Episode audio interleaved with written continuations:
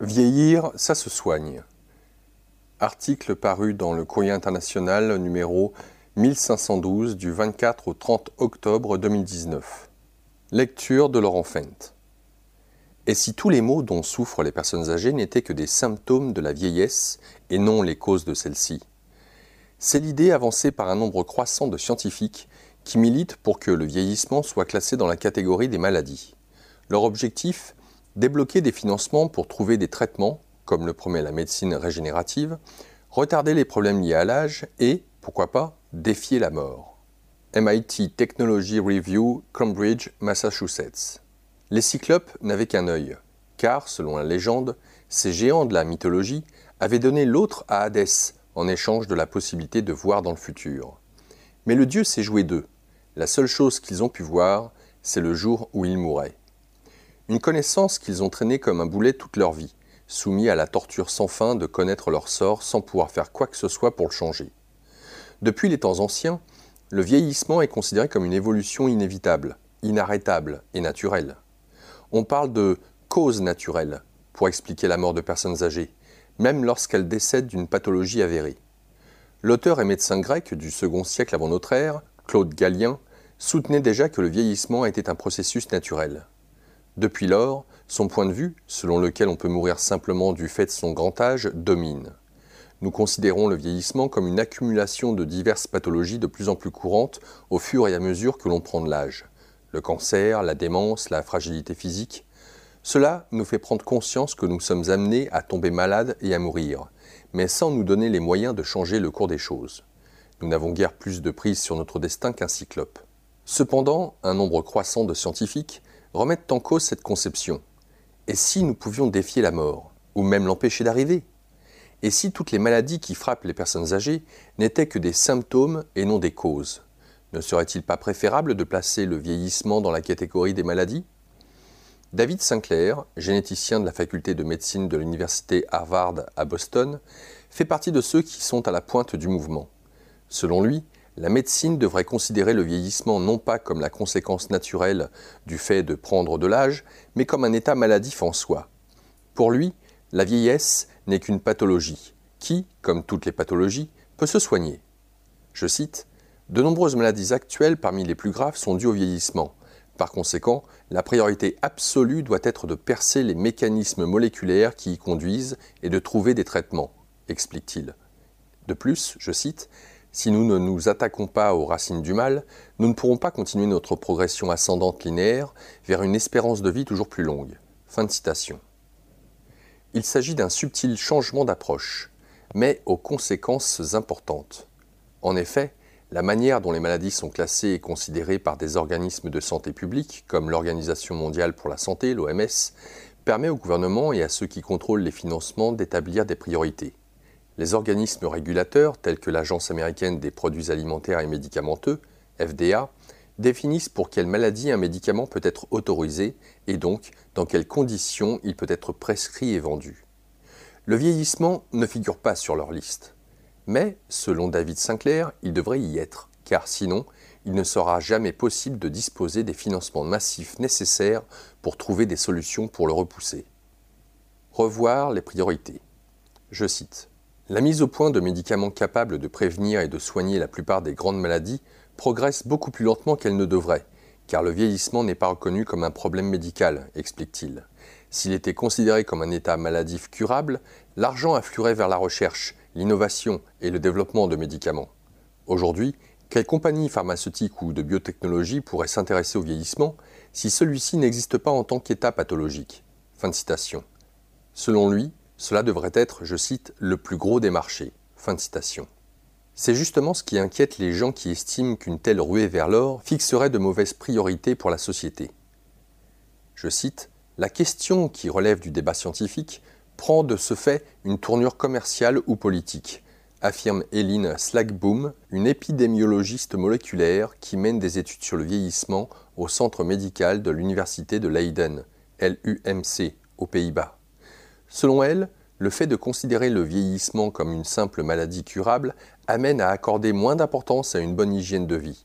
Elle estime que les décideurs politiques et les professionnels de la santé devrait agir davantage pour prévenir les maladies chroniques des personnes âgées en les encourageant à adopter des modes de vie plus sains lorsqu'elles sont encore jeunes ou dans la force de l'âge. Par ailleurs, assimiler les personnes âgées à des malades renforcerait la stigmatisation dont elles font l'objet. Je cite L'agisme est le mot en isme le plus grave qui existe aujourd'hui dans le monde, souligne Nir Barzilay, directeur de l'Institut de recherche sur le vieillissement à l'Albert Einstein College of Medicine de New York. Je cite Les gens qui vieillissent sont attaqués. Ils se font virer parce qu'ils sont trop vieux. Ils ne parviennent pas à décrocher un emploi. Si l'on dit maintenant à ces gens qui ont déjà tant de problèmes Vous n'êtes pas en bonne forme, vous êtes malade, ce n'est pas leur rendre service alors qu'on essaie de les aider. Fin de citation.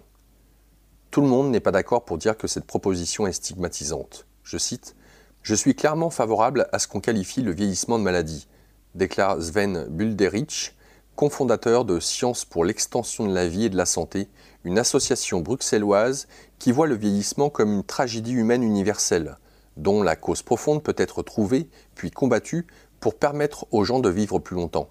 Je cite Dans le cas de patients atteints d'un cancer, on ne dit pas que c'est infamant d'appeler ça une maladie.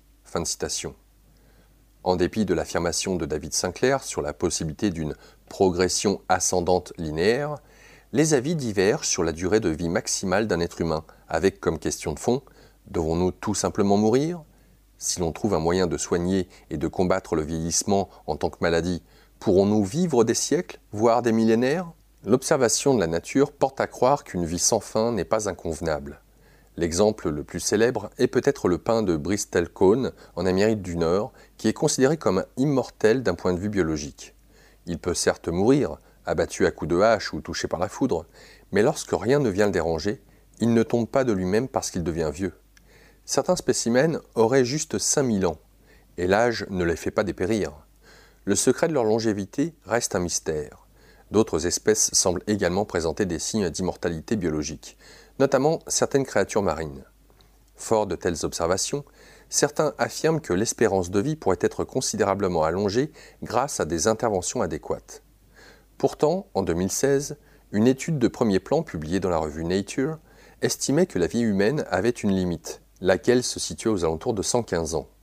Elle s'appuyait sur des données démographiques mondiales montrant que les progrès en matière de survie selon l'âge marquaient le pas après 100 ans et que le record de longévité humaine ne s'était pas amélioré depuis les années 1990.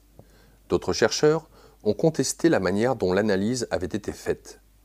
Pour Nir Barzilay, il faut, quoi qu'il en soit, s'attaquer au vieillissement. Je cite On peut distinguer pour savoir si la limite est à 115, 122 ou 110 ans, dit-il. Mais maintenant, on meurt en général avant d'avoir atteint 80 ans. Il reste donc 35 années qui nous échappent. Commençons donc par arriver à ces âges-là. Et après, on pourra parler d'immortalité ou de quelque chose s'en approchant. Un vieillissement réussi. La plupart des spécialistes s'accordent au moins sur un point il faut changer notre manière d'aborder la question. Je cite. Si, face à l'augmentation considérable du nombre de personnes âgées, on ne fait rien pour les garder en bonne santé et autonomes, on sera confronté à un gros problème de qualité de vie et à un gros problème économique, explique Brian Kennedy, le directeur du Centre de recherche pour le vieillissement en bonne santé, qui est aussi professeur de biochimie et physiologie à l'Université nationale de Singapour. Nous devons trouver des moyens de ralentir le vieillissement. Pour lui, le vieillissement de la population équivaut à un changement climatique du système de santé. La métaphore est pertinente.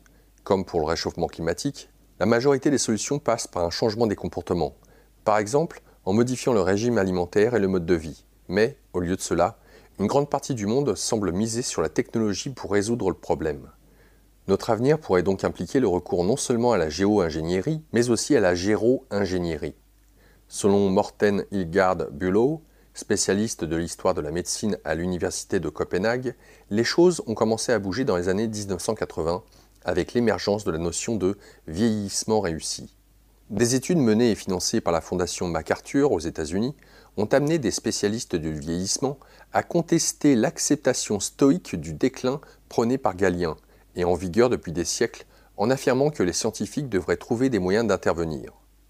Le gouvernement américain, conscient des conséquences sanitaires d'une population vieillissante, leur avait apporté son soutien. Parallèlement, des progrès en biologie moléculaire avaient suscité une attention nouvelle chez les chercheurs. Tout cela avait entraîné un afflux de fonds en faveur des recherches sur la nature du vieillissement et ses causes. Aux Pays-Bas, Eline Slagboom s'efforce de mettre au point des tests permettant d'identifier les personnes vieillissant à un rythme normal et celles dont le corps est plus vieux que leur âge. Si, pour elle, les médicaments anti-âge ne sont qu'un pis-aller, elle juge en revanche utile de connaître l'âge biologique d'un individu pour traiter les affections liées à l'âge. Prenons l'exemple d'un septuagénaire souffrant d'une légère hypertension artérielle. S'il a l'appareil circulatoire d'un homme de 80 ans, une tension élevée peut permettre à son sang de mieux atteindre son cerveau. Mais s'il a le corps d'un homme de 60 ans, il aura sans doute besoin d'un traitement. En matière de recherche sur le vieillissement, les biomarqueurs permettant de donner l'âge biologique sont des outils très utilisés, explique Vadim Gladyshev du Brigham and Women's Hospital, BWH de Boston. Selon lui, le vieillissement se caractérise par l'accumulation de modifications néfastes dans le corps humain, allant du changement du nombre de bactéries peuplant nos intestins aux différences de cicatrices chimiques laissées sur notre ADN, ce qu'on appelle la méthylation. Il s'agit là de mesures biologiques dont on peut suivre l'évolution. Elles peuvent donc servir à contrôler l'efficacité des médicaments anti-âge. Je cite Dès lors que nous pouvons mesurer et quantifier leur progression au fil du vieillissement, cela nous fournit un outil d'évaluation de nos interventions sur la longévité, explique le chercheur. Au bout de 20 ans, les résultats de ces recherches sont visibles. Des études réalisées sur des souris, des vers et d'autres organismes ont révélé ce qui se passe dans des cellules vieillissantes et permis de découvrir différentes manières de prolonger la vie, parfois jusqu'à atteindre une longévité extraordinaire. La plupart des chercheurs ont des objectifs plus modestes et se concentrent sur l'amélioration de ce qu'ils appellent l'espérance de vie en bonne santé, l'EVBS, c'est-à-dire le nombre d'années pendant lesquelles une personne peut rester autonome. Ils assurent faire des progrès, avec quelques pilules en projet. Parmi les traitements prometteurs, il y a la metformine, un antidiabétique utilisé depuis de nombreuses années qui, d'après des études sur des animaux, pourrait également protéger contre la fragilité, la maladie d'Alzheimer ou le cancer. L'administrer à des personnes en bonne santé pourrait contribuer à retarder leur vieillissement. Cependant, en l'absence de directives officielles, les médecins se montrent réticents. Retarder les ennuis. Un groupe de chercheurs, dont l'équipe de Nir Barzilay de l'Einstein College, tente de faire bouger les choses.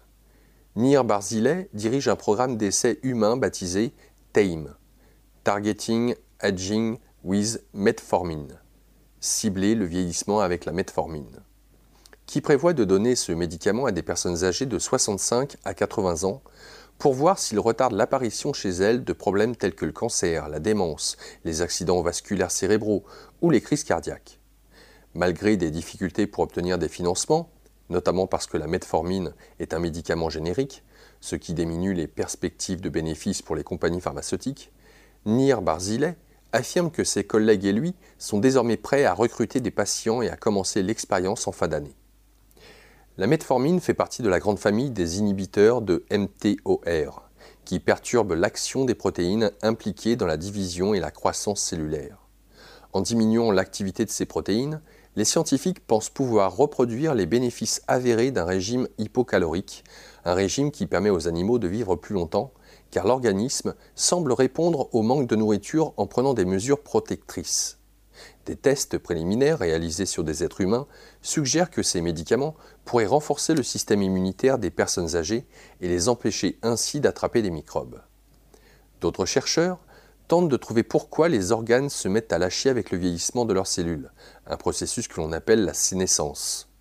Parmi les candidats les plus envisagés pour cibler et enlever les cellules altérées présentes dans des tissus par ailleurs sains, on trouve une classe de composés appelés les sénolytiques, Ceci incite les cellules âgées à se détruire de manière sélective afin de permettre au système immunitaire de s'en débarrasser.